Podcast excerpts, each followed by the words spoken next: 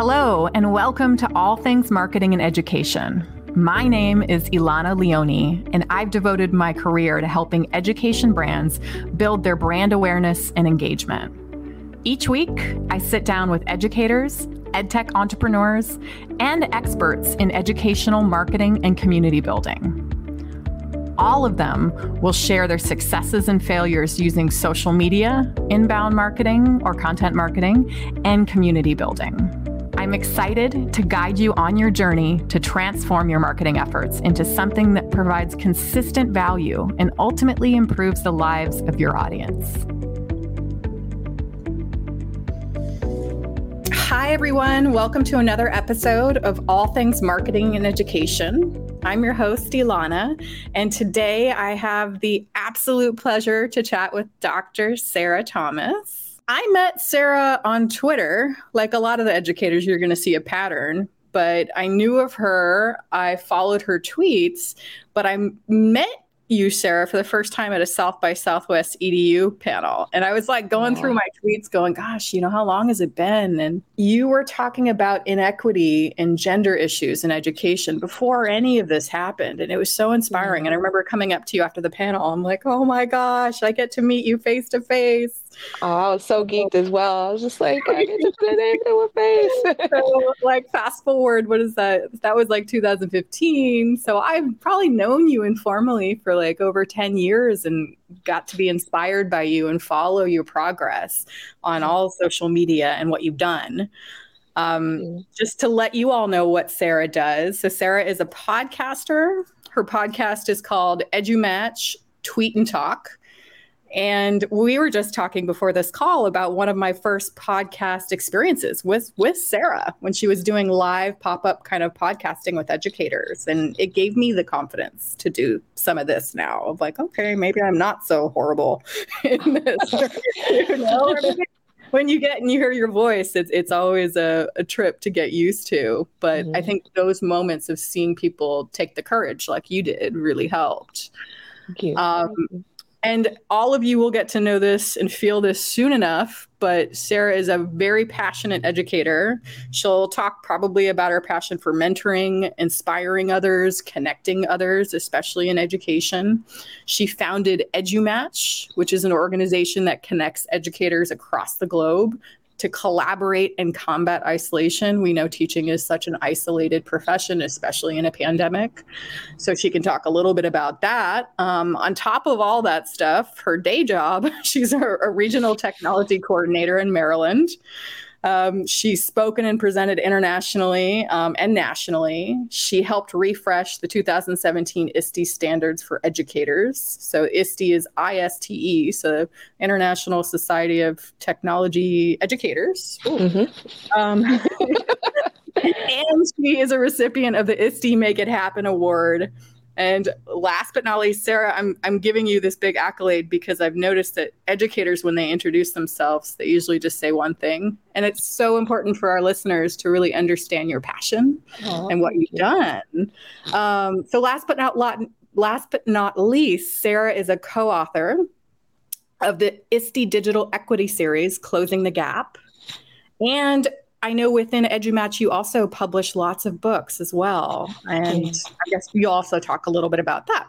And then I, I think you guys don't get to see Sarah's smiling face, but I do. And every time I see this wonderful human, she makes me smile. So please help me welcome Miss Sarah to All Things Marketing and Education. Oh, thank you so much, my friend. It is so great to be here with you. And I'm super honored that you reached out to have me today. Um, and I'm super honored to, to chat with you and catch up and chat with your audience as well let's rewind a bit to get started. So, a lot of what we do at Leone Consulting Group is help our clients reorient back to their why, their passion. Because sometimes that gets lost, especially in ed tech, where you've got all these things you got to do. But kind of reorienting you back to Sarah, circa just starting getting into education let's talk about your why a little bit. Like, what initially drew you to the world of education and being a teacher? So, when I started in education, I actually came from a different field. I came from a radio, TV, film background. That was my uh, my major for undergrad. And it was funny because right when I started undergrad, then my mom started teaching middle school French, and I started going to her classroom and helping her out in terms of working with her students, helping her set up. Um, I saw the um, someone at her school was in an AV role. I was just like, I can totally see myself doing that. But of course, by the time I figured all this out, then I already had most of my credits done. So it was uh, so um, I re-enrolled in grad school immediately afterwards, and um, just it was like serendipity. One day I came down the stairs. There was a flyer up. They were um, recruiting teachers for a nearby district through alternative certification. So I said, okay, here's my shot, and I applied.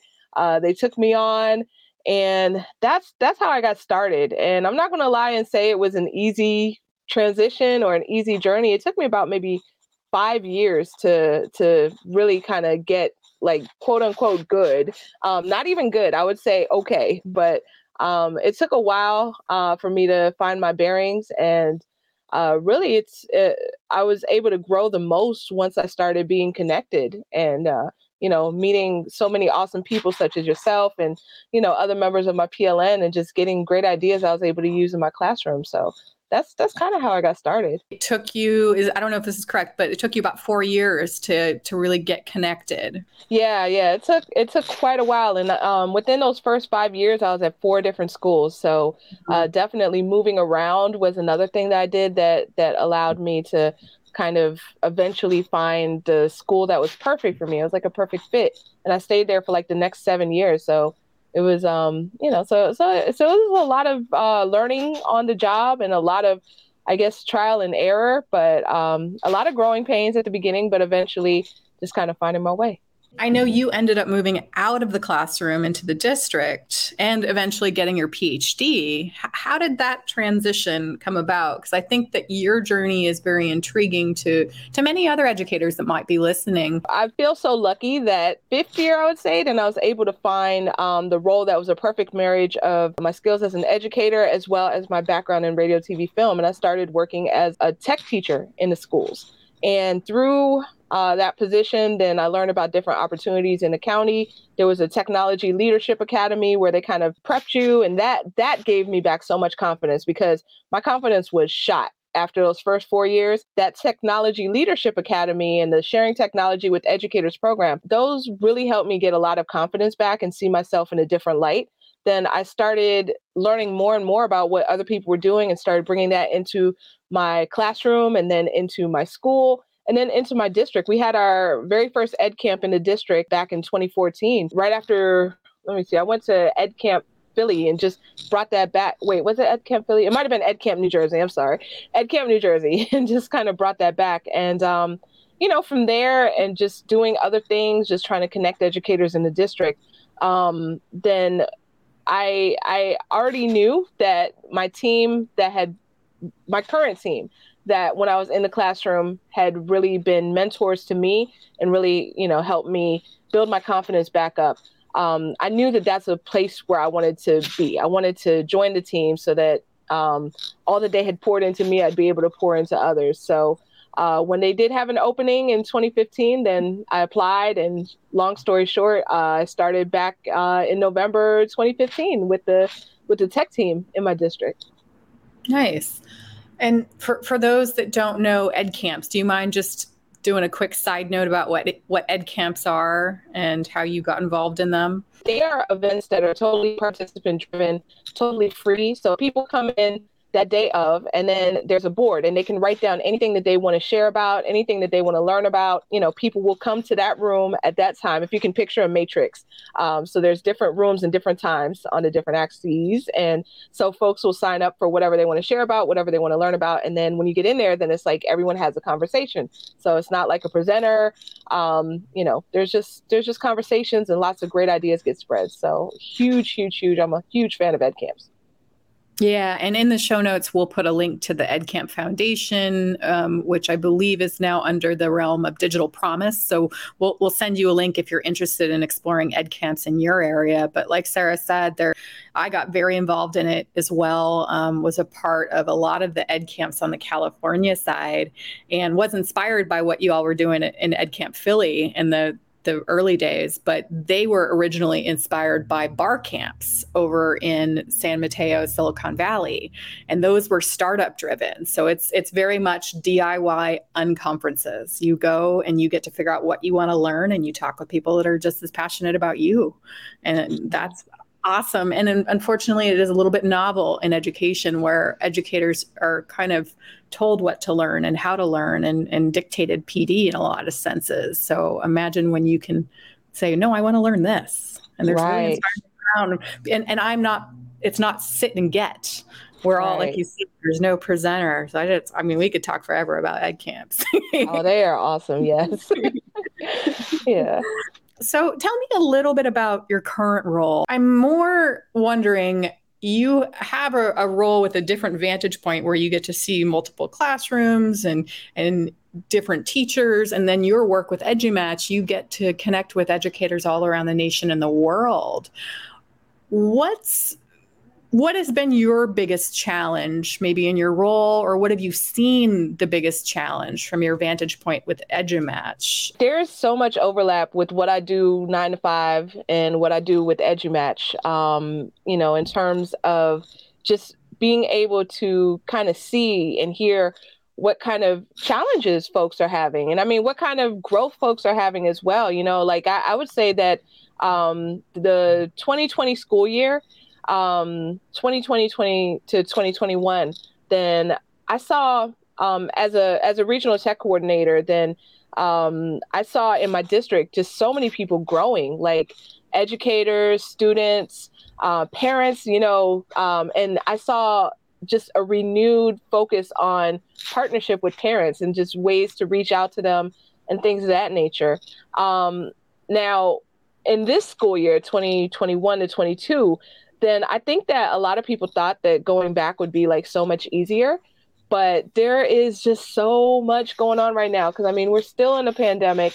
People have so many mandates. You know, there's this this pressure to catch up with learning loss and things like that. I don't believe in the concept of learning loss, but you know, that's one thing that's being pushed very heavily right now. So, um, you know, I feel I feel like that that kind of does a disservice to our kids um, when we need to be focusing on the whole child you know we need to be focusing on their social emotional because they've been through a lot. We've been through a lot you know as educators. So um so really you know i've seen some districts that have um implemented these days where students can take um, mental health days like once a quarter or it might be once a semester. My district does that um, and i know that a few others do as well. Um, and i feel like that's that is that should be a primary area of focus because there's just so much going on right now. So I would also equally advocate for that support going to educators as well. Like uh, Mandy Froehlich, um, I will give her a huge shout out. She does a lot of work around educator mental health. I think that that's definitely something that, that we need to be focused on right now. Yeah, and if you weren't going to say it, I was going to jump in and say I, I, I want to have mandatory days for educators as well for mental health, and yeah. I want them to not feel guilty for taking the time off because they don't have the subs that can can substitute their classrooms and. Yeah it's so hard and something I'm pretty passionate about too. So we'll we'll link to Mandy in the show notes as well. I've listened to a podcast recently that you were on and you said that the pandemic put the inequities kind of right in your face as well. Can you talk more about the inequities you were seeing and maybe how it if it has transformed now thinking about like year 2 in a pandemic? During the pandemic, then whatever inequities that were not at the surface, then they very quickly came to the surface when a lot of schools and districts had to transition to emergency remote learning. Um, I know that there were a lot of adjustments that needed to be made, and hopefully those adjustments were made so that students could get what they need. I've heard from different from colleagues and peers around the country and around the world that that sometimes their schools and districts were able to be responsive to to what students needed, but a lot of times they fell short. And um, you know, this also comes into play when we talk about the the preparedness of educators to be able to teach in this style. So I know that for our district, then educators really stepped up to the plate in our district. I was just really, really inspired to see that. We had some boot camps, so to speak, during spring break when everything shut down. Then I remember that we had a week off for the students. The students could just kind of do what they did. We had spring break right before that, so so the educator spring break was still there. But when we came back, we had an extra week for students, and the educators in our districts were um, attending different sessions on how they could deliver instruction remotely. So, you know, all of these things that we've been advocating for in terms of digital equity for years and years and years, then really the need became urgent and critical uh, when the pandemic first began, and it's still urgent and critical. Uh, one thing that I'm seeing, though, that uh, and that I'm hearing a lot about is that some people are starting to regress to what they consider normal, and that is, to me, that's that's that's a bit disheartening because I feel that now we have the capacity to do things, to do um, authentic learning for our students. And I want to encourage um, just all educators to continue to build upon their gains um, so that, you know, once you have this capacity, then you need to continue to exercise it so you don't lose it. And it makes a tremendous difference for our students to be able to have opportunities to apply their learning in a transformational way. So I would definitely say just keep it up. So, Sarah, talk to me about your current role and your experience on the ground when the pandemic hit. I'm I'm super curious of just you got the notice that you know all of these district or your district is probably going virtual at the time or not really sure there's a lot of uncertainty and you're at the helm with a lot of initiatives and then you're also trying to support other educators nationally and internationally that might be going through similar things. So at that moment, I'm sure the challenges were incredible. But how have they evolved over time with the pandemic? Yeah, absolutely. Um, I want to definitely salute all of the educators in my district and all of the students, all of the parents who came together to to make last school year a success. Um, there was some intensive, uh, I would say, capacity building, so to speak. It was it was necessary capacity building, emergency capacity building. But long story short, people stepped up in a major way in a short period of time. Um, so definitely, you know, um, not just in my district, but around the country, around the world, even. Um, I have a friend over in the Philippines who is telling me about her uh, school's journey and just you know everything that they've had to do in this uh, in this time as well. So it's definitely been a um, it's definitely been a challenging school year. Last year was a challenging school year, but it was one where I would say that a lot of um, a lot of people grew in so many different ways, and a lot of connections were strengthened. Um, this year, going back, then I think a lot of people thought that it might be easier, but it's really it's not easier because um, for so many reasons. Uh, first, we have I would say nationwide a teacher shortage, and that definitely impacts.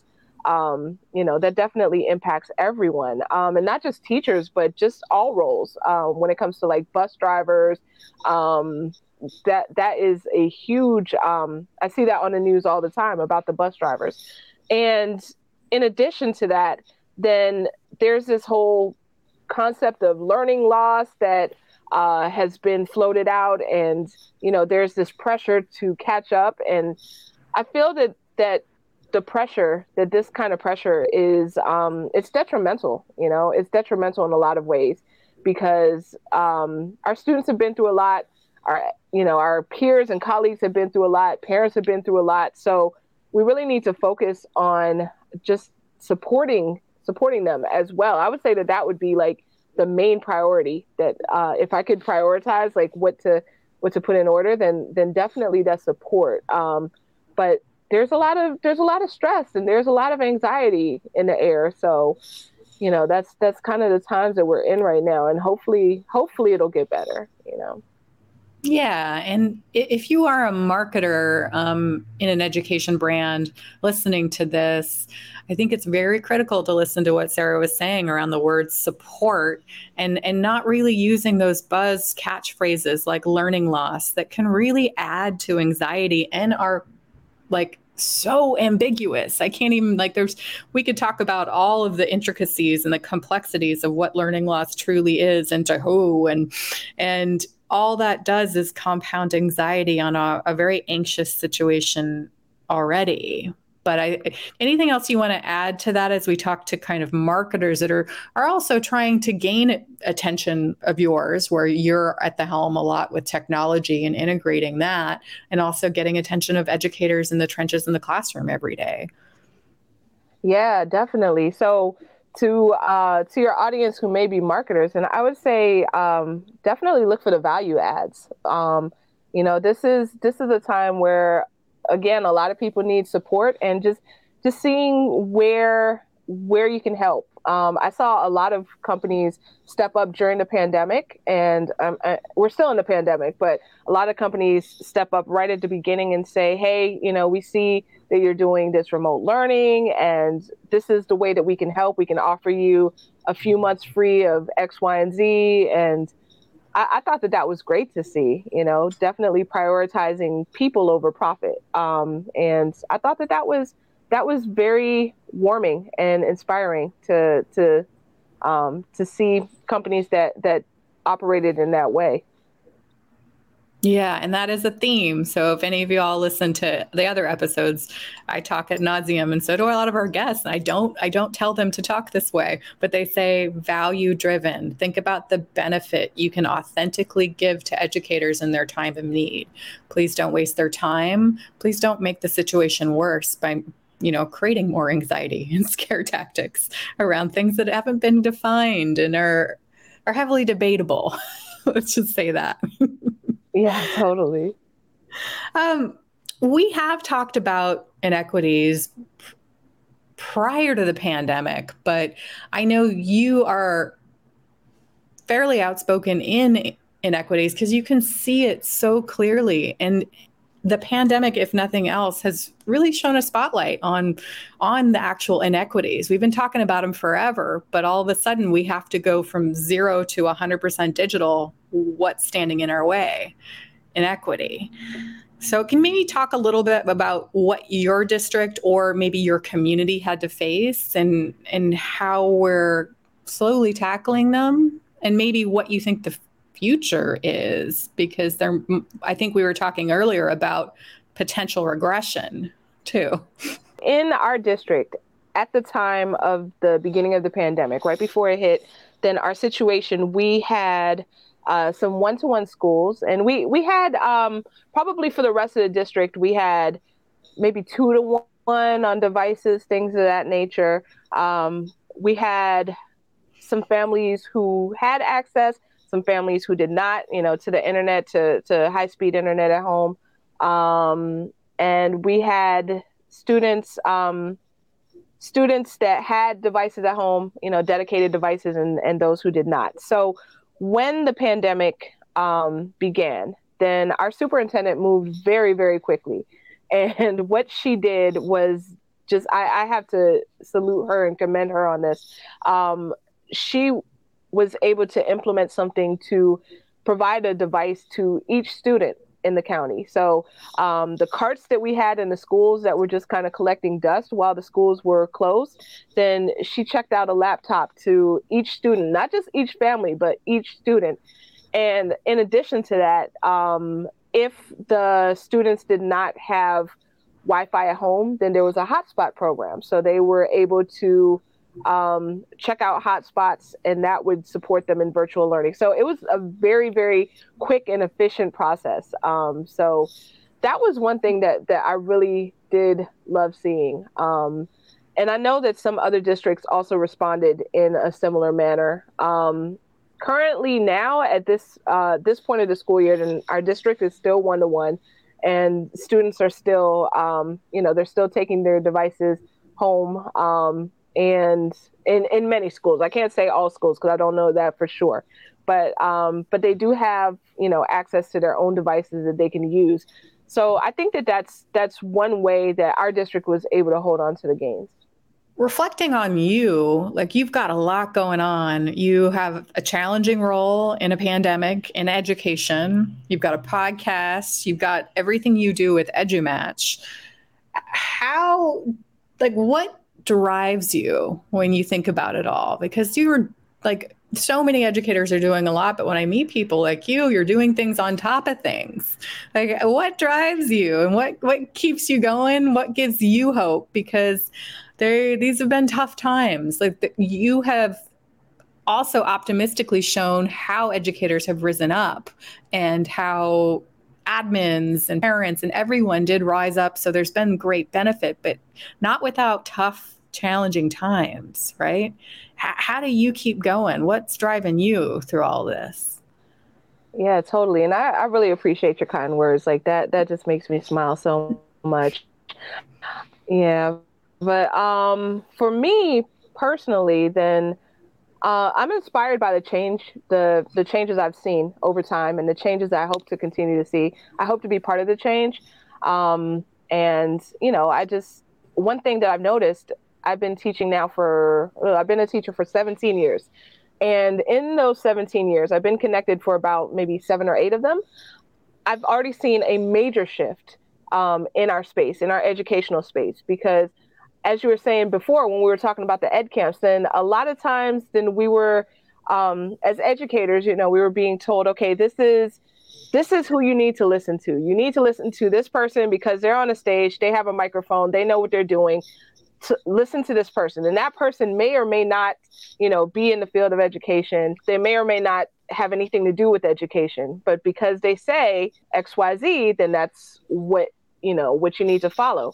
And i've seen a shift from that to hey let's listen to one another. Like that's you know the expert that i want to learn from is a person down the hall or the person across town or the person in another state or the person in another country you know? And it's been kind of like a democratization of education and we're able to see the you know the experts that the expertise that that each person has in them. And I think that that's been something that I've really, really loved to see. So with EduMatch, then uh, one thing that we really believe in is empowering the expert within and having people share their stories. That's one thing that's like really driving me because I love seeing that change. I love seeing that shift. I love hearing and seeing more voices represented when it comes to what being a quote unquote expert looks like this is slight it's not going to sound cynical but uh, it's somewhat ironic but it took this major shift it took a pandemic to really ensue this major shift to say in a profession why don't we look towards the educators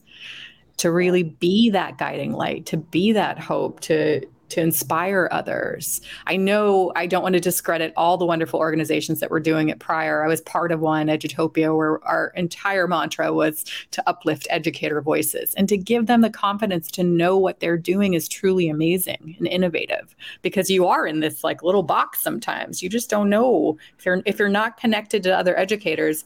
And when Sarah talks about being connected, you know, we're not talking about being in the mafia. I feel like sometimes we say this, you know, like we're connected it's intentionally finding your professional learning network. And a lot of times we use the, the acronym PLN or PLC when we're thinking about in schools. But how do you learn? Who do you learn from? Who do you want to be inspired? You know, you can curate your own cadre of people that will share and selflessly give. And that's what I found every day at Edutopia, being at the helm of social media. Of just, gosh, so many educators like you would go above and beyond and help people you didn't even know. And that's what inspires me. And it sounds like it's the same for you too. It's just like, hey, no, you are awesome. You need to know it. And then that activates them and then it spreads like wildfire. Oh yeah. Yeah, absolutely. And thank you for for all of that work. I remember I remember like back in the day when we first connected and I was just like, oh my goodness, this this woman is magical. Just what she does, just giving so many people a voice. I I absolutely appreciate you and just everything that you've done, you know, for for the field. Thank you. I was just in awe of all of you eh, doing it. I mean, it's so much easier for me to uplift your voice than actually do it. And I can't even imagine what you all have been through within the pandemic. I've been seeing it from afar. And I guess this brings me to my next question is around educator burnout because burnout's always high with educators. It's a very tough, tough profession. But it's the worst I've ever seen it. And I'd love to hear your perspective on just where you think it's at. Um, we're also seeing um, correlatory teacher dropout rates now for the first time. There's that teacher shortage you were talking about from substitutes, but also bus drivers and critical staff that help complement the efforts of education.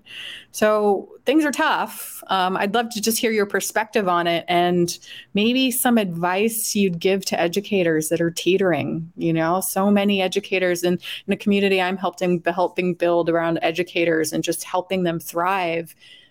They're crying almost every day, you know, and that breaks my heart. So how, how do you talk to that person that's just you know, teetering on the edge every day. There's so much going on nowadays. Like there's just things being thrown left and right at folks. That is a huge concern. Like when I go on Twitter, uh, just everything I'm seeing in my timeline is, you know, people saying so and so walked out today or I want to quit or have you thought about quitting? And I mean, it's it's it's a lot, you know, like folks are really going through it and so that burnout that you're talking about is so real, you know, um, when it comes to, you know, the extra that people are are having to deal with because of the shortages or because of the quote unquote catching up, you know, it's it's a lot. It's a lot. And and folks are really stressed out. So for those who um, who are kind of still hanging on by a thread, there was a great podcast that I listened to. Jennifer Gonzalez Cult of Pedagogy. She had like a great episode about what to do, you know. And one of the things that she ended the episode with is if it's that, you know, if it's really bad and you're about to walk out, then at that point maybe just start saying no, you know, because what do you have to lose, you know, if you're already about to walk out. So that's that's one thing that she said that really resonated with me. Try try that you know try that last ditch effort you know and and it doesn't even have to be a last ditch effort. Just along the way establish boundaries and be you know be transparent if if there's something that you really truly cannot take on then um, let that be known a lot of times we think that duties as assigned other duties as assigned you know we think that that's like you know that that that we just have to we just have to do it. But I would say that communication, you know, uh, that communication piece. If you're drowning, then then let that be known. You know. Beyond all that you mentioned is that so many things that teachers had are being taken away because there is that shortage. So teacher teacher prep periods and it's you know it's not okay if it's every once in a while at that point but it's definitely not okay if it's all of the time and that's what we're seeing with educators now is just and you're right. One of the things we are looking at is tr- I see the community every day in social media and other communities just support each other and say it's okay to say no. Set those boundaries because when you say no, you're saying yes to yourself. You might be saying yes to your kids. Um, so and educators are so selfless that it's really hard yeah. and they're guilty you know? I, I can't say no. Right.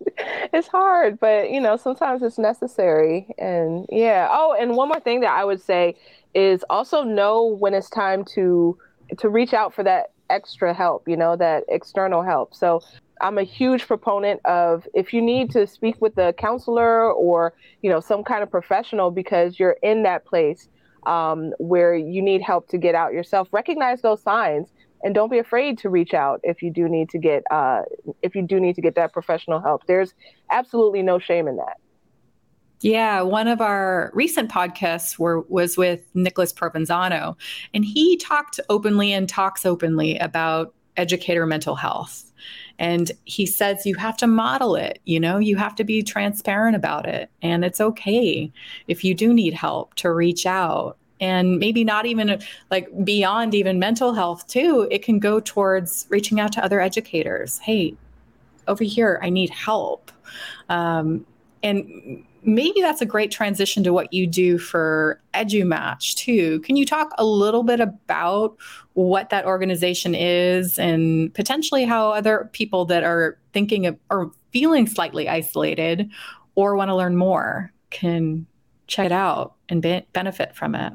EduMatch is, um, I don't know if I can say grassroots anymore, but it started out very grassroots. Just a few folks just kind of getting together on social media, on Twitter, things of that nature. But um, you know, over the years, we've kind of grown. And one thing I do want to point out very early is that there are different EduMatches out there. So the one that I'm talking about is edumatch.org, um, edumatchpublishing.com. You'll see like an Apple heart logo thingy. So that, that's the one. I saw today that there's one in Australia um, when someone tagged us um, saying that they had an interview with them, and I was just like, oh yeah, no, that's not us. And there's another one that does like robocalls, but no, we are the one with the U.S. trademark. so, um, so EduMatch is a community of uh, educators around the world, uh, learning and growing together, just for the best interest of our students and. Uh, we do a lot of different things. In the past, we've done ed camps, we've done podcasts, we've done Twitter chats. Um, currently, we do a lot of uh, publishing of books. We've published about maybe uh, 60, 70 books at this point. I've kind of lost count, but uh, these books are all by educators for educators.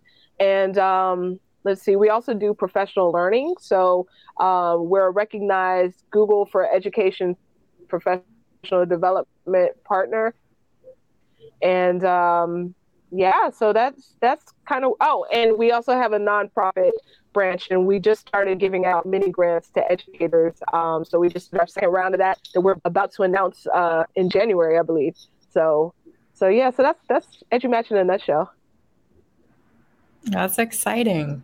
I think one thing that resonated you were talking about EduMatch prior is that a lot of educators have bucket lists that they feel like they're never going to achieve. And sometimes you just need that person to say, why can't you do that? And you were talking earlier about your experience where you were just beaten down. You didn't feel like you had the confidence, but you reached out and created a community of educators that could support you and give you that confidence. So I think it's amazing that all of a sudden you've got people writing books that never thought they could write books. Thank you. I really do appreciate that. And yeah, I, I just wanted to be able to create something that I wish I had when I started. Um, but I, I would say that I did not, uh, I can't take credit for EduMatch. The community, you know, the credit belongs to the community. Everyone who's joined and brought their ideas and brought their, um, you know, their, their passion and everything to our community. That's what's really built it. If you could say something to those educators that have self doubt or maybe have that unchecked bucket list idea or this crazy idea in education. Do you have anything that you might do for those people that might not have a PLN yet, a connected educator network? Is there something that you that helped you get that confidence? I know it's probably not one se- um, sentence, but right, I hear you. I, I feel like I feel like the key is um, the key is that network, and I know that that may sound counterintuitive, but it's so easy to start creating it. Like if you are already using social media for anything, like if you have Facebook that you use, you know, with with your family, then if you look, there's an educator community there, and you can already, you know, start looking for groups and sign up and find other educators that are like minded and just start talking to them, get to know them beyond uh, the surface level. Start start making friends, and from there you can see where it'll take you. Like it blew my mind where it took me. I never expected anything, you know, anything fruitful to even come out of EduMatch when I set up the very first uh, tweet from the account. I thought that it was going to be a joke and just, you know, fall flat. And it, it, it didn't work out that, you know, it didn't turn out that way. Thankfully, it actually caught on and became uh, something, something that's still going seven, seven plus years later, eight years, seven, seven years later. So, um, you know, I, I would say go for it, but definitely get your people, get your people around you. Yeah, and I think that can be daunting. So I love how you created some some just easy tips of like, you know, if if you're on Facebook, find some Facebook groups. If you're connected to one educator, potentially you can connect to other educators one-on-one on Facebook. If you're on Twitter, follow some hashtags, start joining some Twitter chats. If there's there's a myriad of ways you can join societies like ISTE in membership programs and COSN and there's all sorts of, you know, elementary educators. There's there's whatever you want, there is an area for you and how niche you want to go. So it, it opens up a whole new world. I've seen Sarah just like I've seen you grow so much, and now you. are like a, a leader of a nonprofit and a big organization, and you, you know, you're a doctor. You've got so I just I'm so proud of everybody around that have just flourished, and and I don't know if we would have gotten through the pandemic without people like you at the helm. Like I, I didn't even talk to all of you because I'm like, they are busy. they are busy. oh my goodness. I, I, appreciate you so much. Like, uh, and, and you too. I mean, just everything that you do. I can't say it enough. I know I said it already this episode, but I, I just cannot say it enough. Just everything that you do and how thankful I am for you. Thank you. Well, I think to end this podcast, one of the questions we always ask people is inspiration. And we talked a little bit about what drives you, but is there anything that you've done that you do repeatedly as a habit that you've read, that you've watched, that you've heard, something that has inspired you that you could leave? And again, we'll put this all these resources in our show notes too, so don't worry. But is there something that comes to mind or maybe many things that inspire or have inspired you? Oh man, I know I sound like a broken record yet again, but it's the people. The people are constantly inspiring me. The people that I meet in my PLN, um, you know, through through Twitter, through Voxer, through Facebook, and just their ideas. Um, I would say, like speaking of these different tools, um, then Voxer has really been my go-to over the years. I kind of stepped away during the pandemic, but I'm starting to find my way back to it. Uh, but just the voice connections that you're able to have with so many people. So I'm to cheat and say going on Voxer is is um, has been an inspiration to me, and just like listening to so many different groups and seeing what everyone's up to. And if you don't know how to get on Voxer and find educators, is there a guide or tips on that? Because I know that that is a little bit nebulous when I first got on Voxer. It's like, what groups do I want to be a part of? Yeah, yeah, definitely. Yes, it's um. So for Voxer, it is hard because there's no like searchable, you know, database or anything like that. A few friends and I tried to come up with one a few years ago, and I think that that is still probably pretty comprehensive. Um, I'm sure more groups have popped up since then, but there's about maybe 50 or 60 groups. If you go to theedsquad.org forward slash Voxer, then there's uh, about 50 groups, and some of them might be dormant, but sometimes it just takes like one message from someone to just wake those groups up. Great. Well, I appreciate you so much, Sarah. This has been really enlightening. And I just selfishly love connecting with people that I haven't been able to in so, so long. So thank you for everything you've done. And it sounds like your district has done a ton. So we will give them a shout out in the show notes as well. Um, Sarah, is there anything else you'd like to add? Um, anything that you're just need to get out there to educators or marketers listening to this podcast? Um, I would just say that I would love to connect with anyone who's listening right now. So uh, you can find me online at Sarah D A T E E C H U R. So I love to talk shop. I love to just connect with folks and and see what they're doing, what they're learning, what they're sharing. So uh, definitely reach out, and I'd love to love to connect with you. And EduMatch at edumatch.org is that yeah, it? edumatch.org, and that links out to everything. Um, so we have our uh, publishing site, our professional learning site, our nonprofit site, and I think that that's those are the ones. I'm trying to like keep track of all of them. yeah.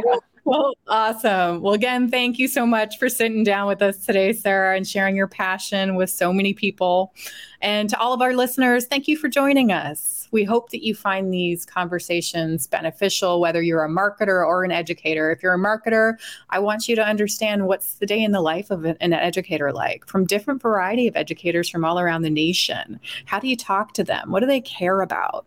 Um, from an educator standpoint, I want you to be intrigued by these awesome people, inspired by what they do in their journey. So please let us know if there's anything else we can ask these guests. Um, you can access these these show notes at leoneconsultinggroup.com. So our website, leoneconsultinggroup.com backslash seven, the number seven. So we'll do detailed notes. Anything that we have mentioned will be on there. And we will also summarize the key findings, give you some pretty images, the whole thing. So make sure to check out those show notes, and we will see you all next time on the next episode of All Things Marketing and Education. Thanks, everyone.